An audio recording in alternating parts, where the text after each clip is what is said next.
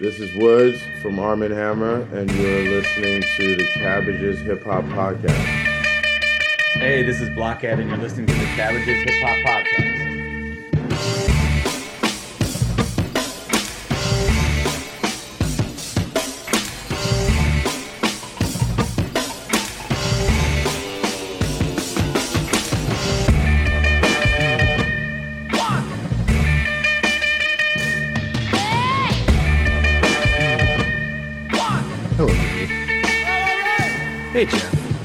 Gary, this movie, I'm sure we'll get into the inconsistencies. I'm sure we'll get into the weird nature of this film. That's odd. I'm sure of it. But there's something that's been burning me since we watched it. Oh? What's up with these cranes? I love cranes, first and foremost. But these cranes are killing people in the movie, and these journalists are like, death sells, guys. What? Why would you not pursue the crane story? I hate cranes. So that's Street Smart. That's Street Smart, 1987. That passes for discourse, essentially. That's pretty much it. If you haven't watched Street Smart, which is the movie pick for our third ever Cabbages All-Stars, you probably want to watch it before you dive into this episode. Probably. It's not a recommendation. I want to be clear about that. Not an endorsement that we're doing here. It's just that you're going to have to understand that we are still unsure of what we watched, and we are about to have a discussion about it. Right. So, and I watched it 2.5 times. So I just want you to, as the listeners, just to be prepared. If you come into this, it might just feel confusing to you, but understand that it's because it's confusing to us now in this moment as we are to discuss this. Gary, you could call me the sickness because I'm disturbed. Well put. So I'm wearing my fancy movie hat, my Brown Bunny movie hat. Shout out to Vincent Gallo. This is not authorized merch, by the way. This is business. He'd be real mad. But we figured we do things a little bit differently on this episode. This movie got picked, and we'll talk about that. It was picked as by Blockhead and myself for this, and we'll go into the details. But we needed to have two outstanding artists and guests on this episode to see out this third and, for the time being, final episode of Cabbages. Cabbages All-Stars, baby. Cabbages All-Stars. Before we move into our new year with all sorts of fun stuff planned. More rapper movies. And so we managed to get Billy Woods and, as I said before, Blockhead to come on. I'm so excited. You know, if you, like me, are a fan of Dour Candy, you know that these guys have made some incredible music together.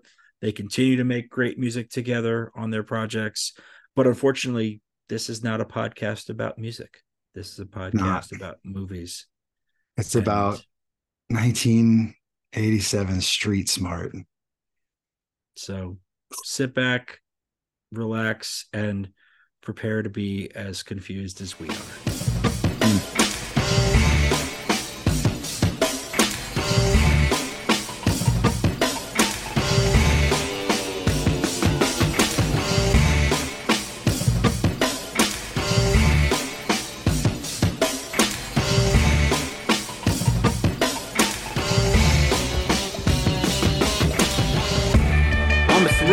Our guest for today's show.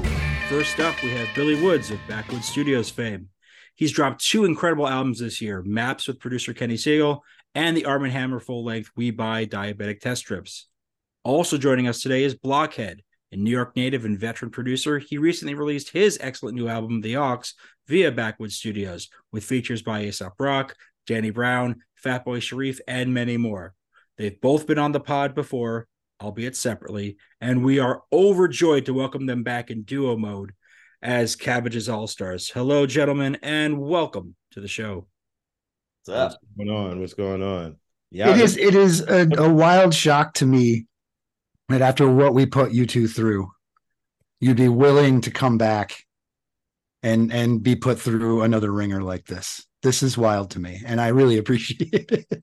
We thank this you. This is a totally different situation. I was curious how this one was selected out of them. And a surprising fact about this movie is apparently Morgan Freeman was nominated for an Oscar. He sure was. And the crazy thing is that I watched this movie, and towards the end, I was like, dude is doing a really good job, even though I have several questions about the purpose of the job he was doing. Yes. He was acting. Yeah. Wow. He was incredible in this film. He acted his ass off. He acted his ass off. It's nice to see him in a different light, you know? Mm. It's a pleasant change of pace for him. Yeah. Well, let's just start with just the because that fun fact is definitely something that will get brought up in this, because it's an interesting thing about where Morgan Freeman's career went after this film. But the key thing is that we in this All-Star season have sort of been less rigid about how we pick the films, and ultimately we did an episode with Fat Tony and Fatboy Sharif, and Fatboy Sharif picked the movie himself. He picked Kids in the Hall Brain Candy. That one's out now. Everyone can listen to that. I put together a short list of films, about 5 films, I think, and I presented them one morning to Blockhead and said, choose from it. And there were definitely some landmines on that list. The Adventures of Pluto Nash was on that list. Yeah. And you chose poorly. We could have been talking about Pluto Nash, dog. I've seen it already. and I was like, I'm good. I don't need to do that again. I'm good. Fair enough. I don't even know what that movie is.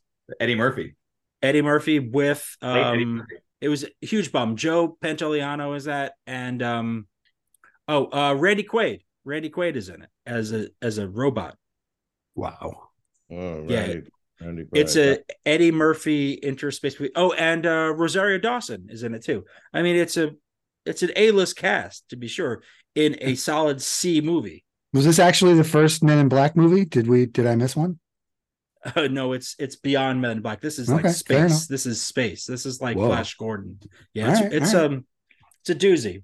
They were trying to do something. So ultimately, what ended up happening was Blockhead shows something I put on this list out of curiosity because I've been seeing a lot about it, and that's Street Smart. The only criteria I really put together of that list of movies for you, Blockhead, was that they were on Tubi and they were around 90 minutes. That was the main criteria. I love this podcast. Yeah. Around 90 minutes on Tubi. That's it. That's how I chose it. So to answer your question, Woods, that's how we got there. Okay. So this is partially my fault. If you'd seen their list, you'd know. Okay. Just for the record, I also want to note that you guys ducked the caveman's Valentine again. Oh. I was all in. A mistake. Personally, I think that was a mistake. But the flip side was this was not like the other movies. No. Definitely like a real movie at all, but it's a serious movie that is taking itself seriously even when it shouldn't be. And yeah, a couple people are actually really trying and have some talent. Mm-hmm. Yeah. One of them, in my estimation, is not Christopher Reeve. he's the Chris Klein before Chris Klein. In this episode. Wow. He just sort of walks into every scene like, man, this is weird. You guys are weird. I never realized how big he was. He's a giant. He's a real big dude. He's 6'4". Superman. He's Superman. He... Fun fact, he got this made. This was a passion project for him. Yep. He wanted to get this made. And he signed up to do Superman 4 as penance to do this movie. Wow. Basically, he'd been wanting to do this movie for years. He'd been wanting to do this one for years. And there were new producers who bought the rights to Superman for film, who had nothing to do with the first 3 Superman movies. Right. So they bought these rights and they wanted this movie. And so they basically said, this is Cannes Films, the producers behind Cannes Films. And they were basically saying that we'll finance your pet project if you come on and do Superman 4 with us. And they gave him like story credit on Superman 4 and they did all sorts of other stuff. He got to choose directors. Like there was a whole bunch of things with that. But in the end, they kind of fucked him with this because he wanted to shoot this in New York City, which makes sense given the setting. Enough. And this movie is, other than some exterior shots, is almost entirely shot in Montreal. I did like, it did make me feel like the old Times Square vibes though. Very much so. Subway station, you know. the outdoor shots where he's on the street, especially when he's in Times Square, like you grew up here, I grew up here, like you recognize that. You know that's what it was. Those are legit. Those feel right, those scenes. Watching the second time is after I knew about the Montreal, and you realize how much of that is just in nondescript rooms that are staged and meant to look like a certain way. And they're shot in Montreal just because to save money, and they used non-union labor.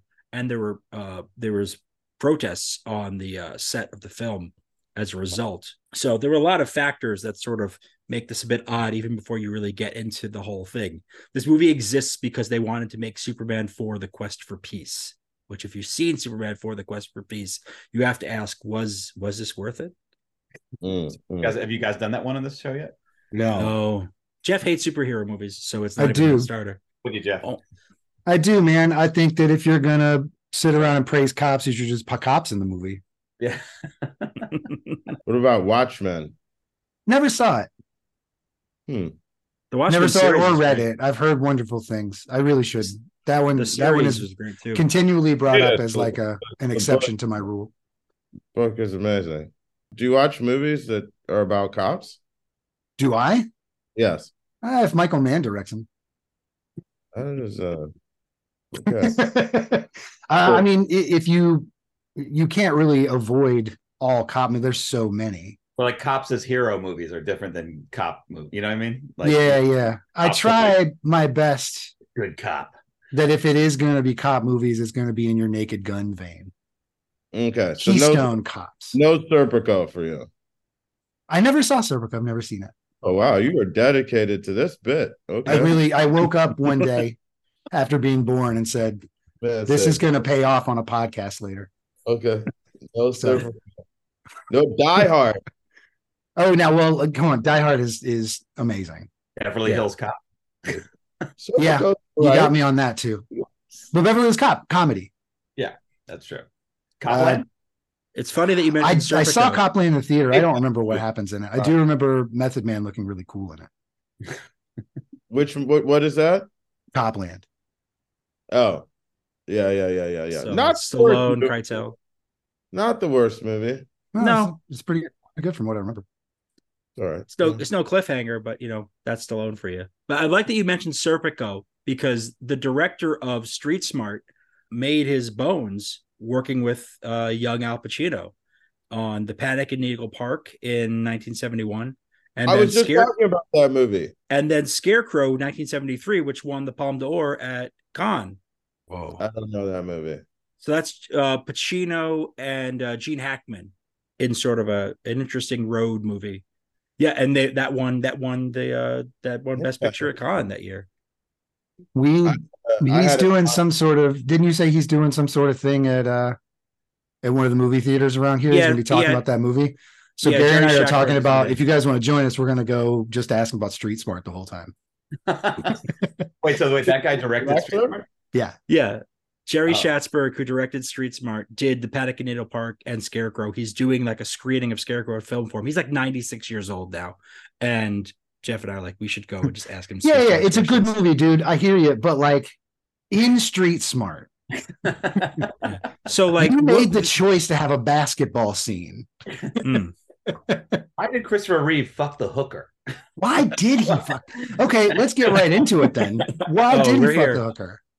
That may not be the correct nomenclature in 2023. Just for the record, fair enough. Why did he procure sex with a sex worker? The reason for that seemed obvious. What was the confusing part? It just seemed like it didn't have to go there, and he seemed like I don't know, like he could have just not fucked her.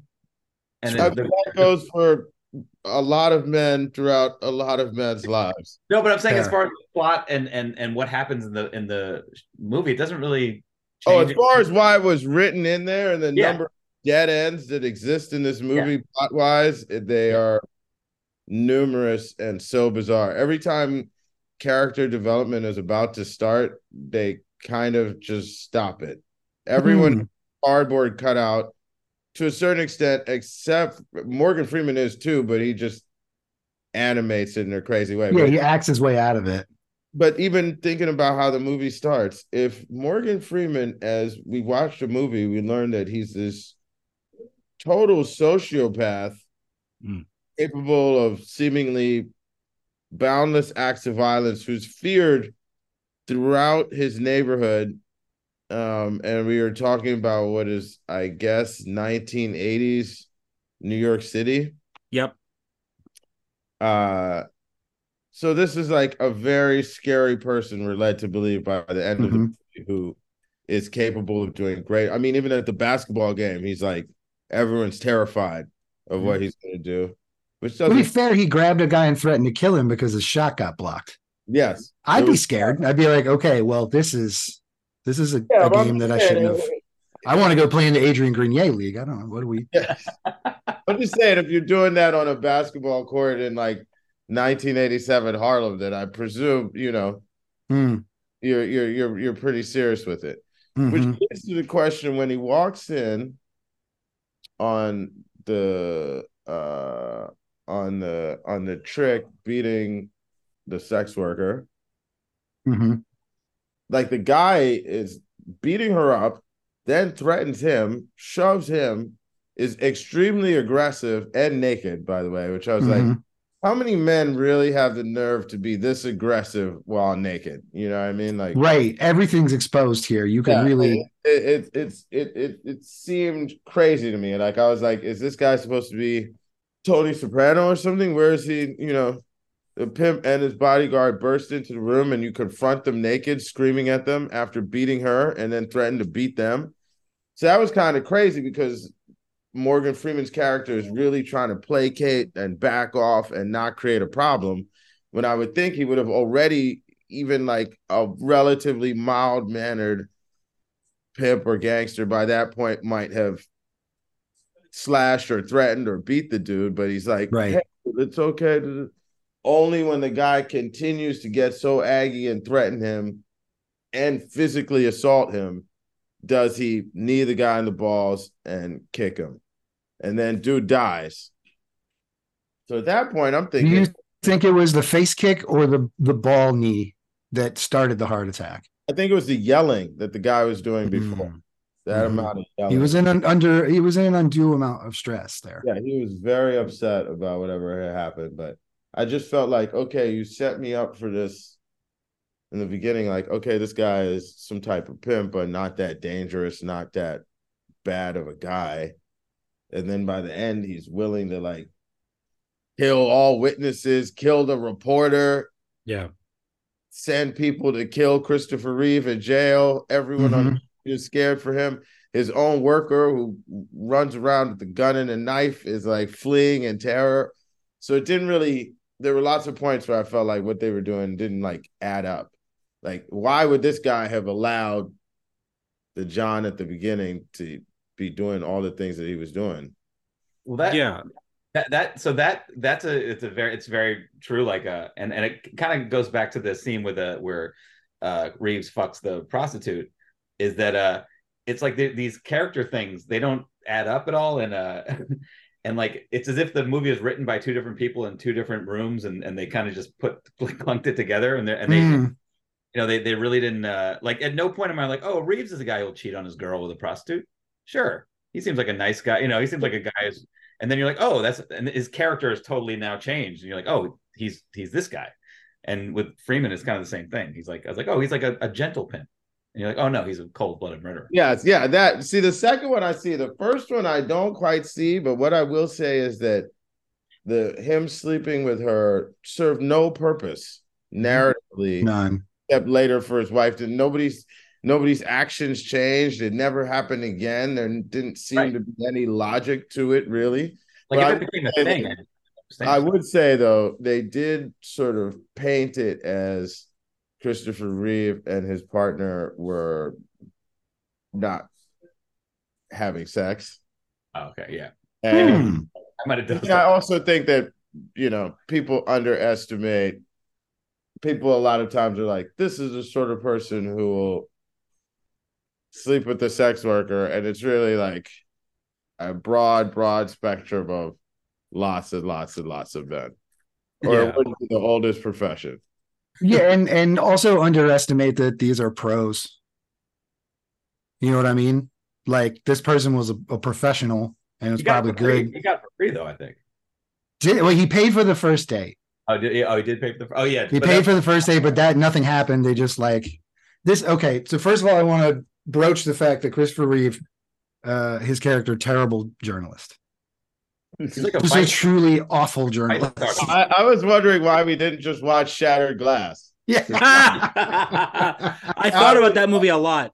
Yeah, just be more entertaining. And then you got Stellan Skarsgård. Is that who's in the movie? Mm-hmm. Yeah, and Hayden Christensen. You got Anakin Skywalker in that business too. Okay, all right, yeah. There would be a few reasons. Speaking as a former vice journalist, thanks, Blockhead. At freelance. I was never on staff. Felt like a vice article, right?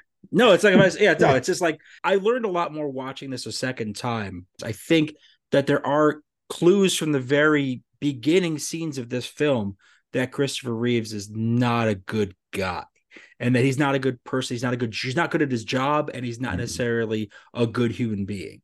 And you know, I think the film uses moralist moments like the scene with Punchy in the motel is to be like, now you judgy 1980s film viewer, now you're like, this is when he's a bad person. But actually, you really can see him much earlier, sort of this being this kind of self-serving, self-centered person, real privilege situation, the Harvard degree being mentioned a few times.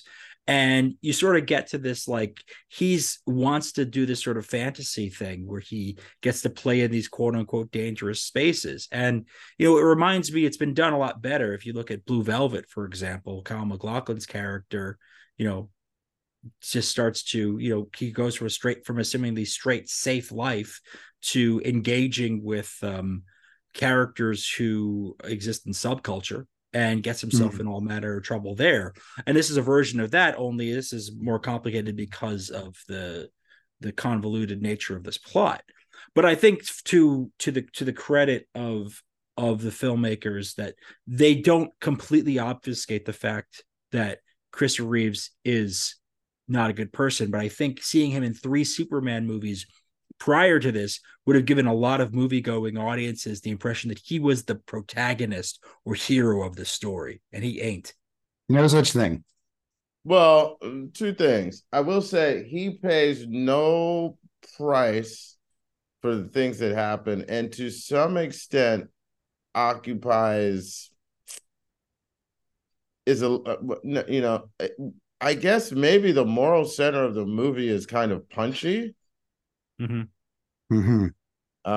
And then after her death and the attack upon his wife, he's allowed to take on a role that essentially makes him kind of a hero of sorts. He faces in the end no real censure or repercussions for what happened. He's the big winner in all of this, despite jail and having to admit that he made a story up and all that. Career for not having the notes, he doesn't. Yeah, I don't know. It's weird. I don't know what they were trying to do, man. I don't know what they were trying to do. It's badly. It's like not the worst idea, very badly written and put together.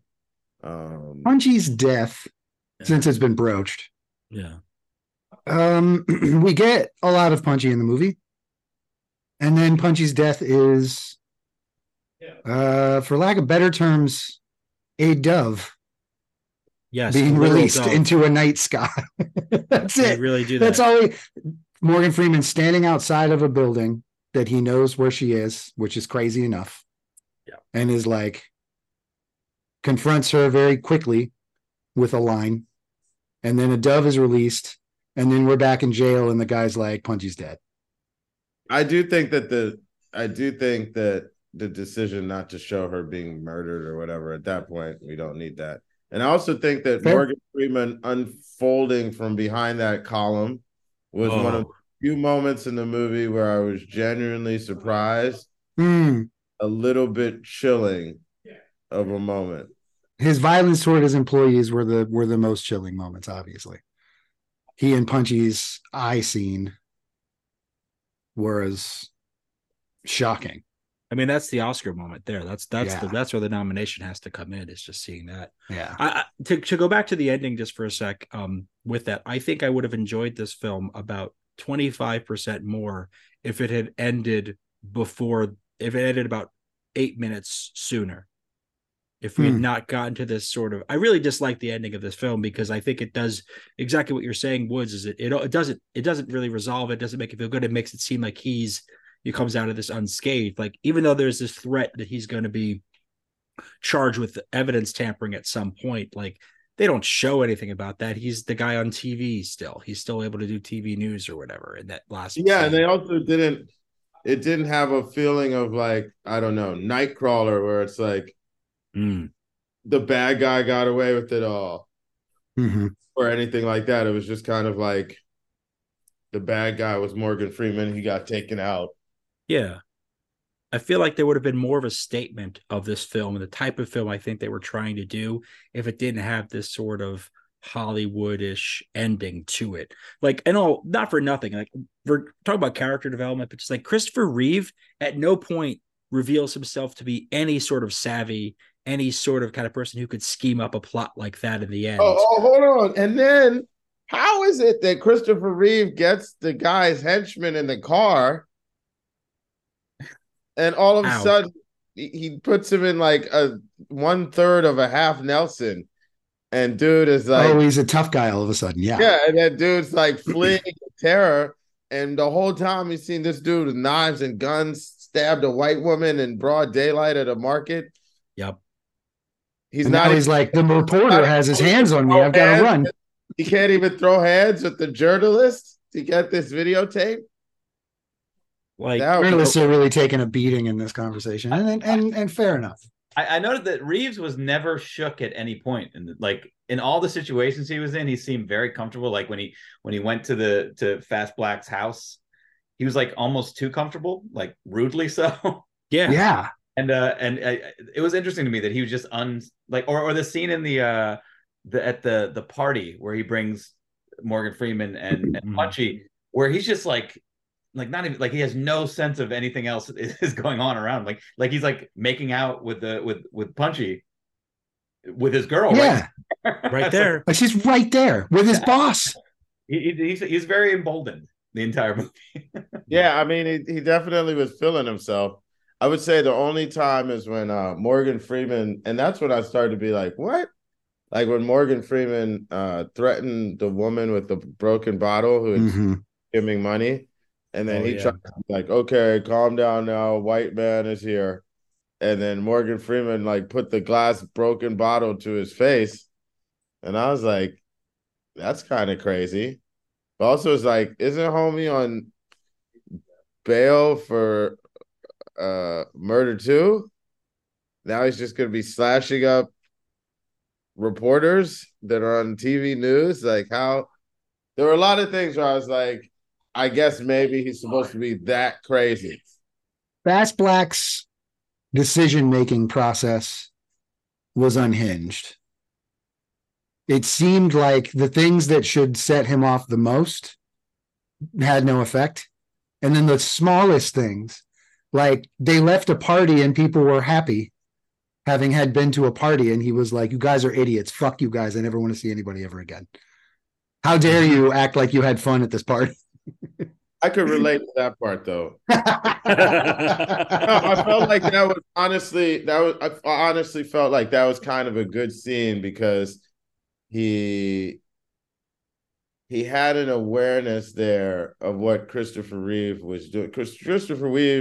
Even Christopher Reeve's wife was like, you sure you want to do this? And he's like, yeah, because it's like he's so comfortable in this lie and he's so feeling himself and so full of like, I'm a 6'5" all-American guy. He's actually just Like, I'm going to bring this street dude, pimp, who's on charge for attempt murder to this, like, super waspy holiday party or something for my job. Yeah. Did we figure out what magazine he works for? The New York Journal. New York Journal, okay. But wasn't part of that? And now he's on TV too. Mm-hmm. Like, and I'm gonna bring this this sex worker who works for him there too. And who I have had sex with at this juncture. And I'm going to kind of revel in. Speaking of vice, I'm going to kind of revel in this dichotomy and being at the center of it and being the person who's like, oh, I brought these people into this milieu and I'm just like totally comfortable with it or whatever. I don't know. I guess I got the feeling that Christopher Reeve's character in this was, he was definitely at that point, I felt like he was just felt like he could pretty much just do whatever he wanted. Yeah. Well, he did. He wrote one article, and he got offered a TV gig. Yeah, but that's got to feel pretty meteoric. Oh man, that's also writing, right? That is that how that works? And you write one big article, and then all of a sudden you get a. It's not working. I personally have turned down so many TV jobs at this point. I don't know what to do with them. It's like, stop calling me. I haven't written in years. Stop calling me. I have Apple TV. I pay for it. Wait, I have a gripe with a major part of the plot, though. Okay. It's like, you know, the whole thing what happens where they're like, who are you talking about? Who's this pimp you're talking about? And the lawyer's like, it's him. And I don't know what they're basing that on. I mean, obviously they have, but like if Christopher Reeve's like, no, it's not. This movie doesn't exist. This movie doesn't happen. It's not him. And he's like, yeah, it is. He's like, but it's not. And there you go. And that's the. Oh, he does do that, but not in the scene but later. We can't understand. Everyone, the prosecutor is convinced that it's him, and it's so weird because it's like, surely there's, as Christopher Reeve attempts to point out, there's lots of pimps. Yeah, and we don't. Tons. We're never even shown what exactly the prosecutor, what hole in the case is there. Right. That's my favorite is the prosecutor's like, my case isn't bad, but it would be a lot better if you came along. If you would just this. He was well cast, that prosecutor.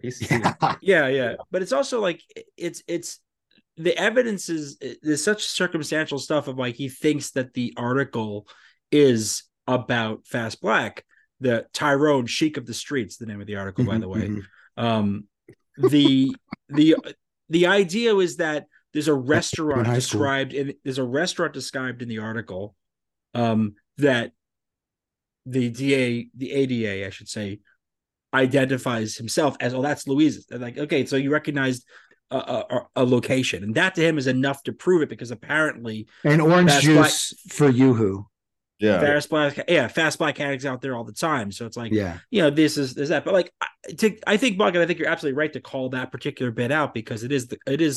It's a heavy twig that's really trying to lay. Yeah, like, to be. Yeah, I would never fly in. Like he would never get in trouble for that.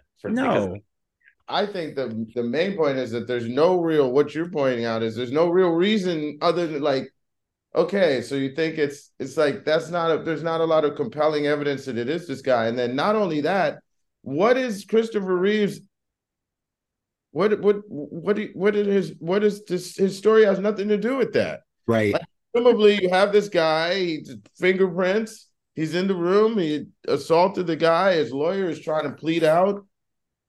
It was even bananas to me to the extent to which maybe he just really wanted. Again, there's so much that we're missing here. Does he have feud against Fast Black? Because otherwise, it's like, why are you so concerned? What did you just like, bro? Is that? Oh, It's like a hash hole situation. It's about to be a lot of fun for me. Yeah, I saw the way it lit up right there. That was very serious. It was cinematic. It's more cinematic than a lot of this film. Agree. At what point in the movie did you realize Reeves' character was a piece of shit? Like, just a total piece of shit. At what point really was it for you? It was plainly obvious when his wife was like, yo, what if I came with you, kind of jokingly? And he was like, that would be great. I would love for you to come to a dangerous part of town and hang out looking good as hell around some dangerous folks. Pretending to be, etc. Yeah, that was really bizarre. Although I didn't know if that was just naivete, because he also, I mean, this is a guy who literally went out. He's supposed to be a journalist. Although, again, Stephen Glass does exist. So yes, he exists. He's supposed to be a journalist, and he goes out and he's like, hey, can I talk to you? And the guy's like, get the fuck out of here. The pip that he tries to talk to. Right. He talks to one other person, and then he gives up. Yeah. He's a terrible journalist. He does finally get someone to talk to him for, or at least like hang out with him for a second, even though he's paying for it. Do you think that was expensible? Do you think he could put $60 in? He could have pivoted to a new story about her. My main point was like, he's a reprehensible person, to be honest, was the fake story. And then the fact that the fake story involved a black pimp named Tyrone who had a condo in Hawaii. Right. Yes. That seemed to be covering a lot of bases of both racist, obvious, totally unethical to be making up the story anyway. And then also, why'd you have to go? It's always crazy to me when people make up, you know, like with Trump sometimes you'd be like, why are you going? Like, it's not just a lie. It has to be like the most absurd lie of all time, you know, that this pimp is still doing this thing, even though he can afford a condo in Hawaii. And why would you write that? It just seems like something that somebody could easily prove wrong or that would stand out as ridiculous. So at that point, I was like, I do not like this guy. And I think that's when his wife started to not like him also. I realized that Mimi Rogers isn't Andy McDowell. Oh, okay, no. Sure. I was like, oh, huh, that's not Andy McDowell. It's not. The things we learn on Tubi. I think that I realized during the. I mean, maybe I was late to the game because I have trouble paying attention to some things sometimes, and I think I realized in the scene when he had sex with the prostitute, but like, well, that's when I was like, oh, that's a. It seemed like a leap to me, but you guys are clearly noticing things that I was just kind of oblivious to because I might have been looking at my phone for a little bit. I don't know. No, I'm just bringing it up because I feel like I learned more again on the second viewing. I got to see more about it, but I sort of wanted it to be an avenue into some of these moments that have just been described because I feel like there's a lot of stuff. So that way, like as you see this, I think the earliest presentation of Morgan Freeman's Fast Black, which we talked about before, you don't see him for the sociopath he is only, say, 20 more minutes into the film. But in those early scenes, it almost seems like, wait, maybe I'm supposed to be rooting for Morgan Freeman. Maybe actually... Well, the first scene is him in a car with his cohort, his muscle. And his muscle is like, man, did you see the fight? And he's like, shut up. I hate you. Like, why are you speaking to me in this car when we're together? It's really. But then he flips. And then he's like, he flips it and saves the sex worker's life. And you're like, okay, so this is a flawed hero. And then the rest of the time, they're like, I just want to make sure that anything good he did is completely taken off the table. Well, the basketball scene is where I was like, oh, he's a maniac. He's an actual maniac. But also the scene in the car where he's making out with his prostitute. With Reeves sitting right there was really uncomfortable, and it was a very uncomfortable, really evil and very evil. Like that scene was a lot to watch. That one made me feel, oh God. And it almost like to go back to what Woods was saying, kind of where I wanted to get to is that it's really after the article is published when we start to actually have more interactions with Fast Black, with Morgan Freeman's character, is where we start to see more stereotypical and almost caricaturized violence from this character that he's from. And I think that I don't think this was intentional because I think we're still dealing with people who probably, in terms of the writer and director of this film, probably didn't have much experience in this particular, I don't think they had a particular experience in this area that they were writing about or making a film about. I think what ends up happening is the film itself calls Reeves out for being racist from, of all people, the black anchor woman, the TV news, who, when, if you recall, again, I saw this really in the second viewing, when they first meet in the restaurant and she's with the white producer at the TV station, he basically doesn't acknowledge her. He pretty much ignores her. And later on, when she calls him out for racism on live television, it's a real moment, and it actually had some weight and some meaning.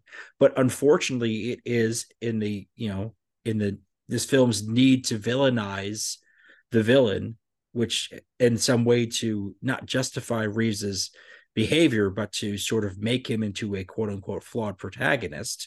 Like all that happens. It's a moment of real clarity that happens in the film that then is immediate, that is appreciated in retrospect, but unfortunately is stuck in this idea that buried. It gets buried under the look at the horrible things this pimp is going to do.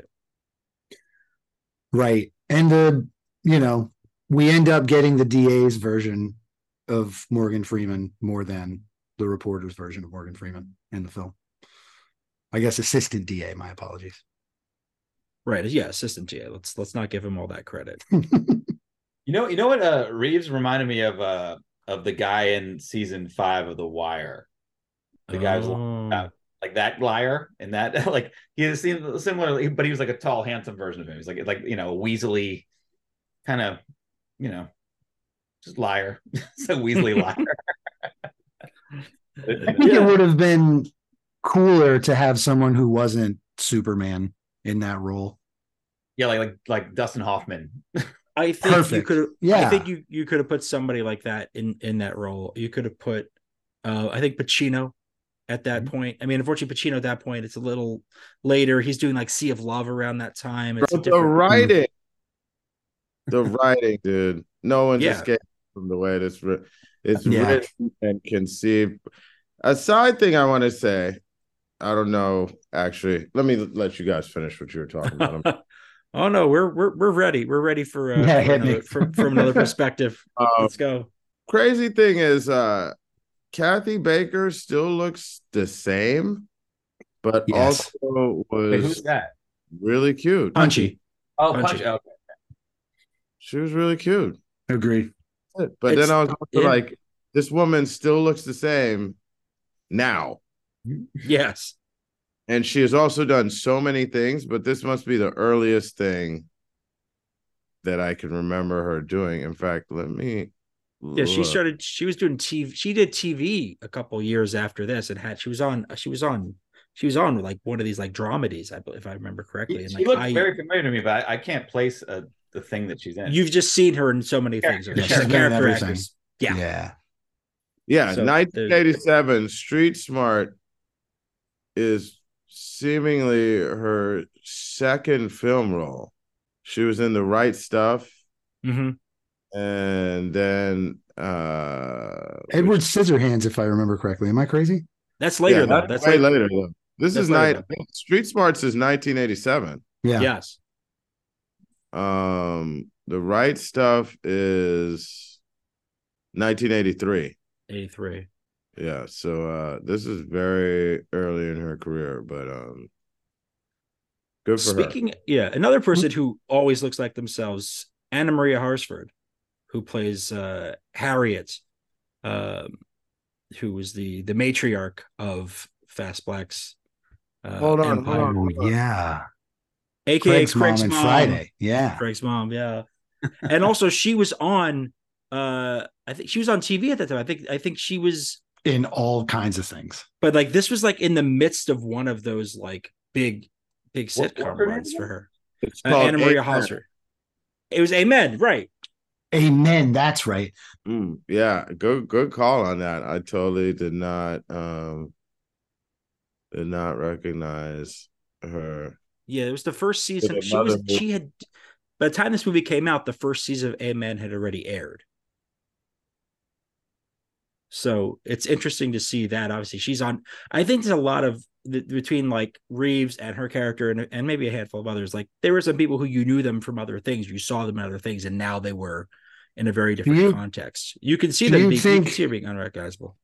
Do you think the entire run of Amen, she got told to shut up more than the two scenes she was in this film?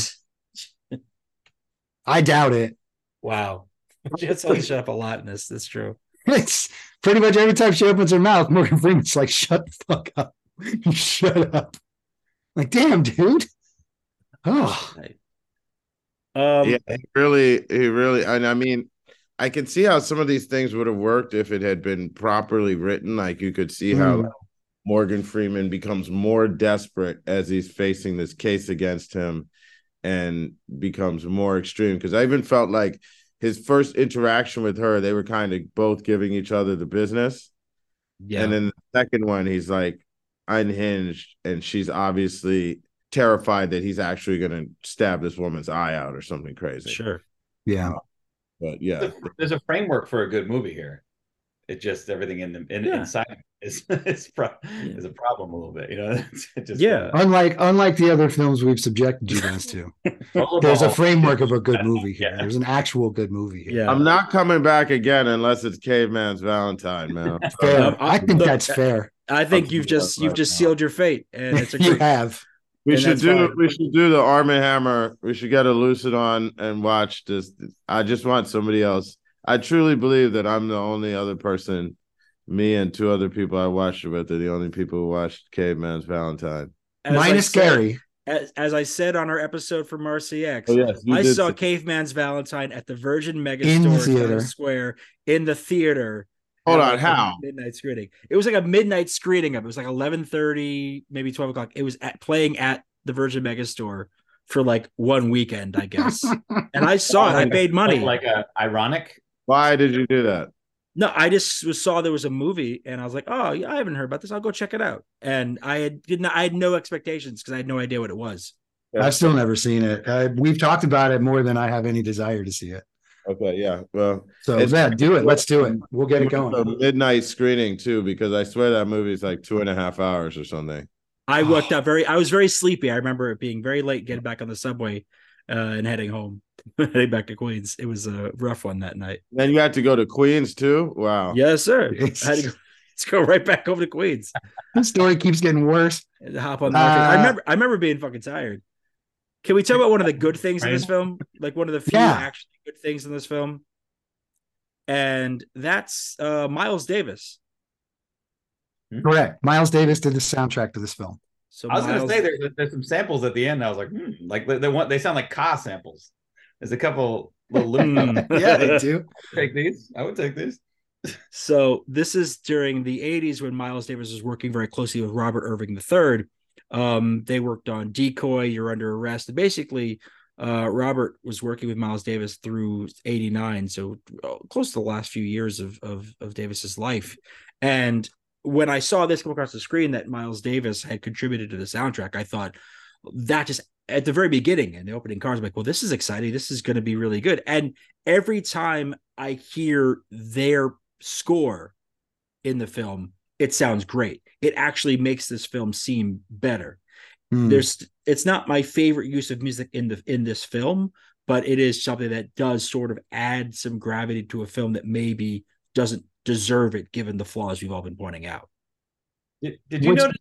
I'm sorry to interrupt, but speaking of music, again, going back to the scene where he has sex with a prostitute, which is that's my favorite. That's my favorite. Yes, the music got really loud, and they just have it becomes like a weird, they're just talking like they're just, you can't hear what they're saying, and the music's just playing really loud over it.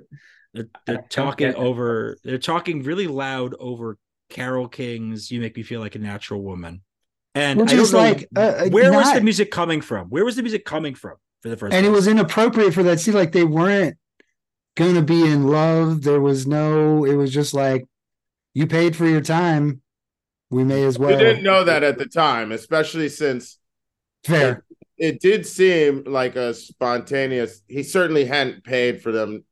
It had a level of spontaneity to it. Like, oh, they were just sitting there vibing, and an attraction took over.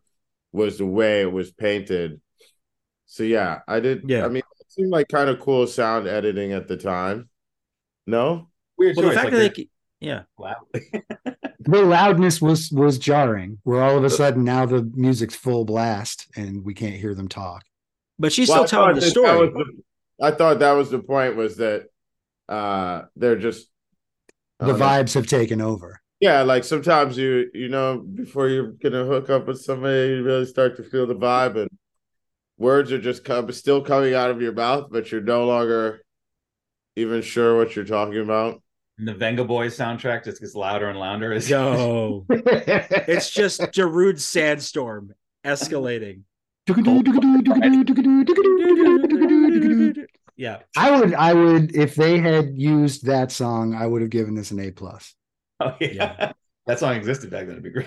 Yeah. No, yeah, exactly. This is pre-Crazy Frog, so like there's a lot of great choices we could have had. Who needs Miles Davis when you have Derude and Crazy Frog? All right, guys. Fun fact: there's a new Crazy Frog song. In case you neted to know, that's not a fun fact. That's a fun fact. There is. We've somebody's been trying to sell it at my work for so long. That's so bad. They're like, "There's a new Crazy Frog." I'm like, please. No more with the Crazy Frog.